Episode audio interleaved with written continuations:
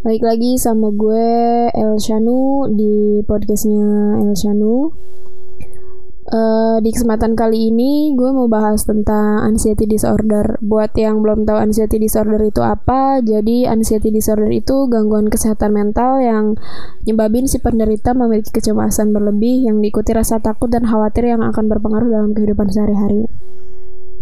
Nah buat yang ngerasa mood swing nih, tiba, uh, tiba-tiba mood swing atau moodnya cepet banget berubah, jangan anggap lo bipolar. Yang ngerasa lo cemas berlebihan atau stres berlebih, jangan jangan langsung bilang lo punya anxiety disorder. Mungkin lo cuma butuh refreshing atau keluar dari rutinitas lo sehari-hari doang gitu. Karena yang berhak bilang lo punya anxiety atau enggak cuma psikolog atau psikiater. Jadi jangan pernah self diagnose karena itu bahaya. Kenapa gue bilang uh, bahaya? Karena indikator lo punya anxiety itu banyak gitu loh. Uh, bukan hanya satu faktor doang gitu tapi banyak faktor. Dan memang salah satunya uh, punya anxiety memang ya mood swing itu juga gitu loh.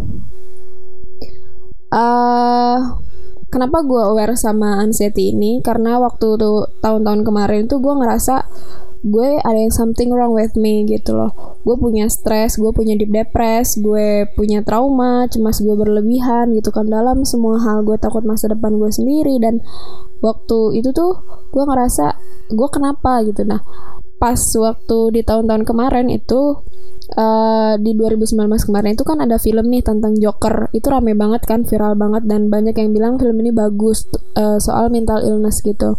Akhirnya gue uh, memutuskan untuk oke okay, gue nonton film ini dan ternyata memang bagus dan setelah gue nonton film itu malah makin sadar gitu tentang anxiety itu apa, mental illness itu apa dan malah makin gua malah bikin gua uh, lebih baca-baca lagi tentang gangguan-gangguan anxiety itu apa aja, mental illness itu apa aja gitu. Jadi uh, film Joker itu membantu gua sih untuk lebih terbuka pikirannya gitu. Uh, pada saat lo ngerasa diri lo ada yang salah, entah itu cemas berlebih, mood swing, dan itu berkepanjangan, saran gue lo harusnya sih pergi ke psikolog ya atau psikiater jangan cari misalnya uh, di internet gitu gejala yang lo alami dan akhirnya lo self diagnose sendiri. Biasanya kan kalau kita ini gue kenapa sih hari ini kok gue moodnya tiba-tiba uh, baik besoknya buruk bahkan bukan hitungannya hari tapi bahkan jam tuh kadang-kadang tiba-tiba hari ini jam segini gue sedihnya sedih banget. Tapi kalau misalnya di dipikir-pikir gue sedih karena apa kalau gue senang senangnya berlebihan banget gitu kan. Menurut gue lu jangan uh, cari di googling sih karena itu bakalan malah ngaruh apa ya bakalan jadi lo self diagnose sendiri gitu. Mending menurut gue lo harus langsung uh, periksain diri lo ke psikolog. Ada dua tipe uh, orang yang mengurungkan niat untuk pergi ke psikolog satu karena takut dianggap gila. Karena in majority kalau lo ke psikolog berarti lo gila. Dan yang kedua ya mahal. Setahu gue biayanya lumayan mahal. Disesuaikan sama rumah sakit klinik atau tempat praktek si psikolog gitu dan jujur gue nggak tahu ini di cover BPJS atau enggak gitu kan. Tapi kendalanya menurut gue pada saat orang mau ke psikolog atau karena itu bisa di, bisa jaga rahasia kita gak sih? Rahasia kita bakalan bocor gak sih keluar? Karena ya kita pasti bakalan ngungkapin perasaan kenapa kita gelisah kenapa kita cemas dan banyak hal gitu. Apa orang ini, ini bisa dipercaya? Dan apakah nolong juga gitu? Tapi menurut gue nolong atau enggak setidaknya kita tahu kita tuh punya anxiety atau enggak. Uh, pada saat gue dan teman-teman gue aware sama isu ini uh, mengebuat kita jadi nggak gampang judgement sama orang saat ada temen lo ngeluh akan hidupnya mengeluh akan hal apa pun itu gak gampang judge orang tersebut gitu. Pasti kita bakalan mikir ada uh, ada sebab di balik itu semua gitu. Uh, gue juga punya cerita. Gue punya teman uh, sebut saja dia si melati. Dia bilang dia punya anxiety yang di mana anxiety itu suka datang tiba-tiba atau dia lagi ngeliat sesuatu di medsos yang bikin dia ingat akan suatu hal dan gejala yang dia rasain itu pikirannya butek aja. Kadang pandangannya tuh sampai gelap gitu. Dan kalau anxiety itu udah puncaknya tangannya itu tangan kirinya itu nggak bisa digerakin sama sekali.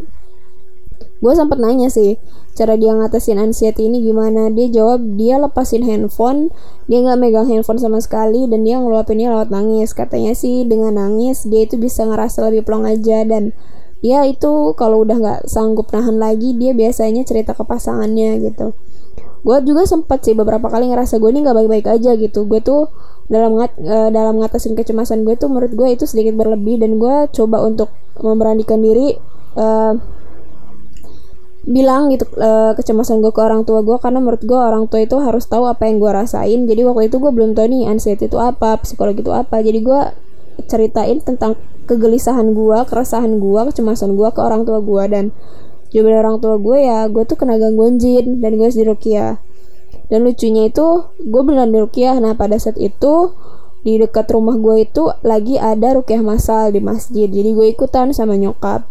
Waktu gue di Rukiah jujur gak ada perubahan berarti dalam diri gue. Gue tetap sama gitu gini-gini aja cemas-cemas aja. Dan gue nggak tahu ya gue yang bebel atau gimana. Cuman ya gue tetap ngerasain hal yang sama gitu. Mau itu sebelum di Rukiah dan maupun uh, sesudah di Rukiah gitu loh nah by the way uh, gue juga suka nih sama salah satu lirik yang menurut gue ngena banget buat gue.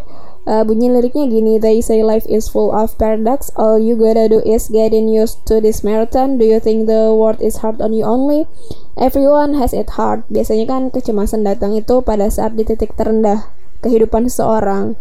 Dan berpikir bahwa masalah dia adalah masalah yang paling berat di dunia ini. Padahal kan semua orang juga pasti pernah gitu ngalamin itu tapi ngeluh dan mencemaskan kehidupan itu wajar-wajar aja sih dan manusiawi banget. Kita nggak boleh uh, ngejudge bahwa lebay lu ngecemasin kayak gituan doang gitu kan. Menurut gue itu manusiawi kok boleh-boleh aja gitu kita mencemaskan kehidupan kita. Cuman ya jangan berlebihan dan berlarut dan berlarut-larut aja sih.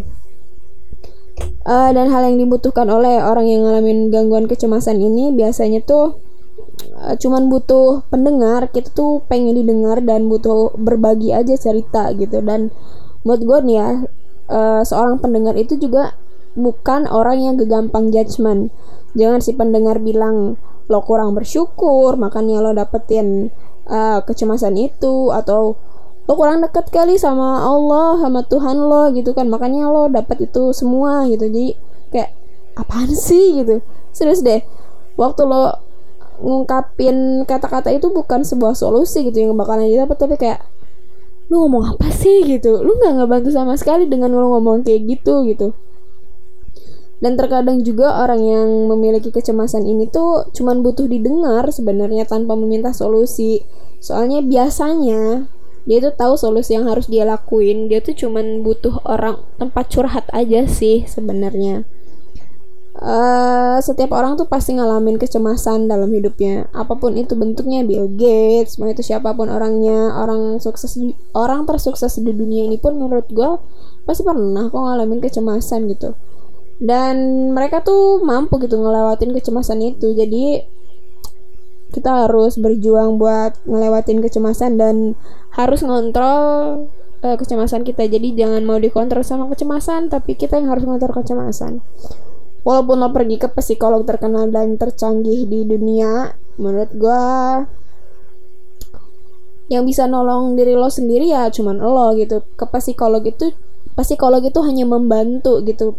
Tapi uh, intinya kan ke diri lo balik lagi ke diri lo gitu. Dan lo boleh kok ber, berikhtiar dengan pergi ke psikolog tapi kesembuhan lo bukan berada di psikolog itu tapi balik lagi ke diri lo sendiri gitu. Coba berusaha untuk mengendalikan pikiran lo supaya tidak terkendali oleh kecemasan lo sendiri gitu. Jadi gitu. Segitu aja podcast gue kali ini dan buat yang lagi merasa cemas nggak usah cemas kok. Itu manusiawi banget dan nggak usah nyalahin diri lo sendiri bahwa hidup gue kok gini banget percaya deh semua orang pasti pernah ngalamin itu. Gue sendiri pun pernah ngalamin itu dan nggak usah nyerah. Bye bye sampai jumpa di episode selanjutnya